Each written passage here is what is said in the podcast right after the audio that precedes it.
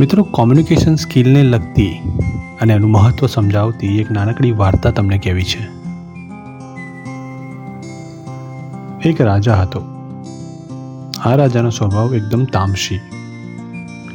નાની નાની વાતમાં પણ ગુસ્સે થઈ જતો.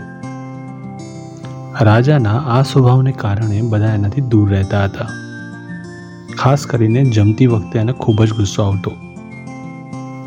આથી એને જમાડવાનું કામ કોઈ કરવા તૈયાર જ ન હતું. એક માણસ આ કામ કરવા તૈયાર થયો. રાજા જ્યારે પણ જમવા બેસે ત્યારે એને પીરસવાનું કામ આ માણસનું હતું. રાજાને જમાડતી વખતે આ માણસ પૂરતી તકેદારી રાખતો જેથી રાજાના ક્રોધનું ભોગ બનવું પડે. એકવાર બપોરના સમયે એ રાજાને જમાડી રહ્યો હતો, ત્યારે દાળની વાટકી ભરીને રાજાને આપવા માટે હાથ લંબાવ્યો. ત્યાં તેને છીંક આવી અને હાથ પરનો કાબુ ન રહેતા દાળના કેટલાક છાંટા રાજાના કપડા પર પડ્યા. રાજા તો એકદમ ગુસ્સે થઈ ગયો. બાજુમાં ઊભેલા સૈનિકોને તુરંત જ આદેશ આપ્યો કે આજે સાંજે આ માણસને ફાંસીના માચડા પર લટકાવી દેજો. સૈનિકોને પણ આશ્ચર્ય થયું કે આવી નાની ભૂલ માટે કે આટલી મોટી સજા થોડી હોય? પણ રાજાની સામે દલીલ કરવાની હિંમત કોઈનામાં ન હતી. એટલે કોઈ કંઈ બોલ્યું જ નહીં. સૈનિકો પેલા માણસને પકડવા જાય, એ પહેલાં તો એ માણસે દાળની આખી વાટકી રાજા પર ઢોળી દીધી.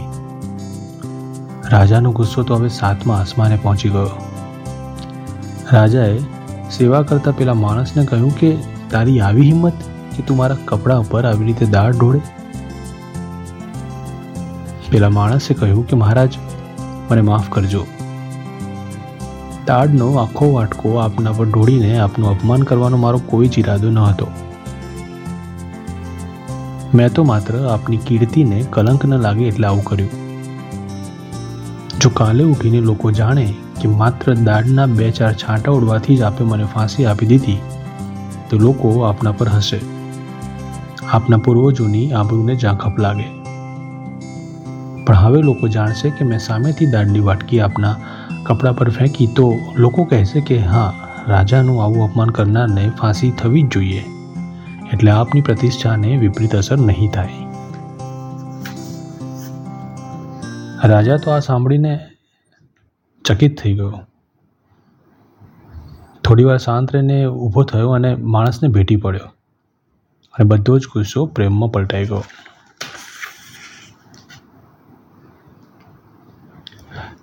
મિત્રો, વિદુર નીતિમાં લખ્યું છે કે કુહાડાથી કાપેલા વૃક્ષો તો ફરીથી ઊંઘે છે, પરંતુ કડવી વાણીથી વિંધાયેલું મન ફરી પ્રસન્ન થતું નથી. માટે વિચારીને વાણી વાપરવી. વાત કરતી વખતે હંમેશા હકારાત્મક દ્રષ્ટિકોણ રાખવો.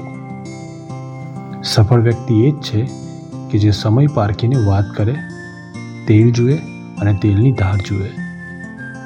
થેન્ક યુ થેન્ક યુ મિત્રો. તમે બધા જ ખૂબ જ સરસ કરી રહ્યા છો તમારી જિંદગીમાં. અને આમ જ સરસ રીતે આગળ વધતા રહો. ખૂબ જ પ્રેમ મેળવો, સફળતા મેળવો અને આર્થિક સદ્ધરતા મેળવો એવી આશા સાથે આપ સૌની રજા લઈશ. ફરી મળીશું. આવતા રહેજો અને સાંભળતા રહેજો, મિસ્ટર મોડ્યુલેટર.